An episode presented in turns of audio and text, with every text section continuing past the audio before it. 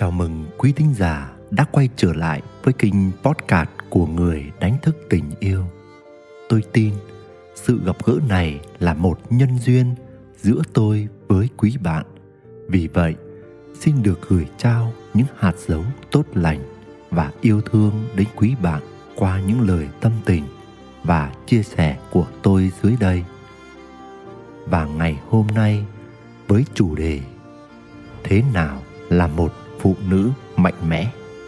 Tôi hy vọng mình sẽ gợi ra được một số góc nhìn để giúp bạn chạm được sâu hơn những kết nối bên trong của chính bạn. Xin mời quý bạn lắng nghe. Thế nào là một phụ nữ mạnh mẽ?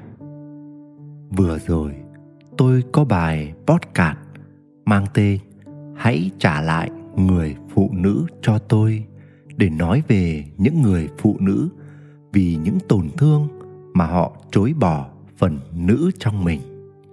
Hoặc bị phủ nhận, hoặc bị coi thường, hoặc bị thất bại trong một mối quan hệ nào đó mà họ không muốn sống với thân phận một người phụ nữ. Họ muốn vươn lên khẳng định mình. Họ muốn chứng tỏ bản thân. Họ muốn không lệ thuộc vào bất cứ ai. Họ muốn tự quyết cuộc đời của chính họ như những người đàn ông với suy nghĩ rằng, đàn ông làm được thì tôi cũng làm được.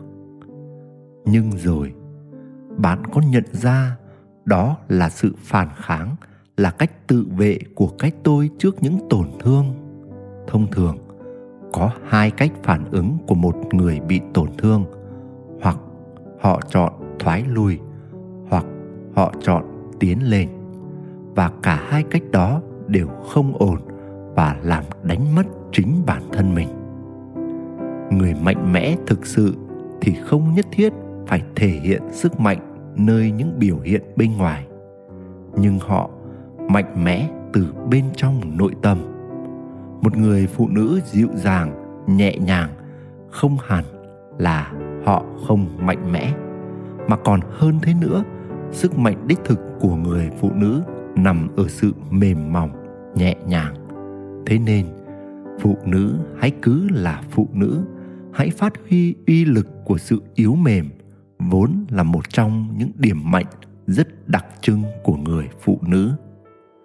Người phụ nữ hãy thể hiện sự mạnh mẽ của mình trong việc đón nhận mọi sự việc đón nhận mọi biến cố xảy ra trong đời với sự bình tâm, hiểu rõ về lẽ vô thường của cuộc sống, thay vì cố tỏ ra mạnh, kiểu không rơi nước mắt như đàn ông, vì cho rằng như vậy là yếu đuối.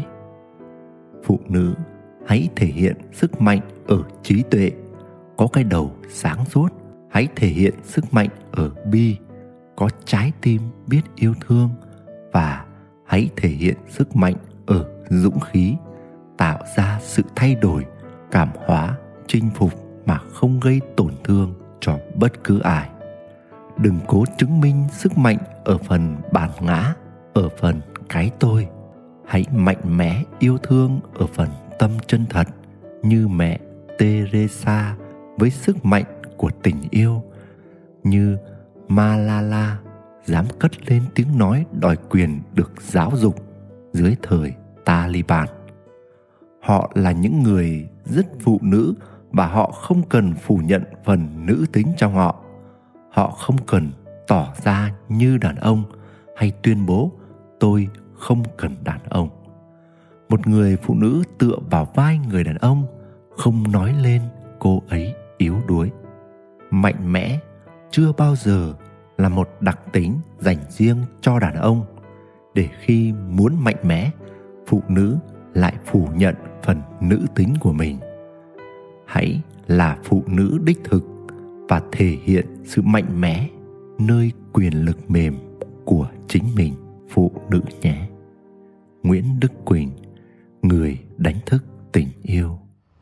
Quý thính giả đang nghe trên kinh podcast của người đánh thức tình yêu hy vọng những chia sẻ của tôi tô thêm sắc màu cho những trải nghiệm của bạn chúc bạn luôn tìm thấy bình an và niềm vui giữa cuộc đời xin chào và hẹn gặp lại.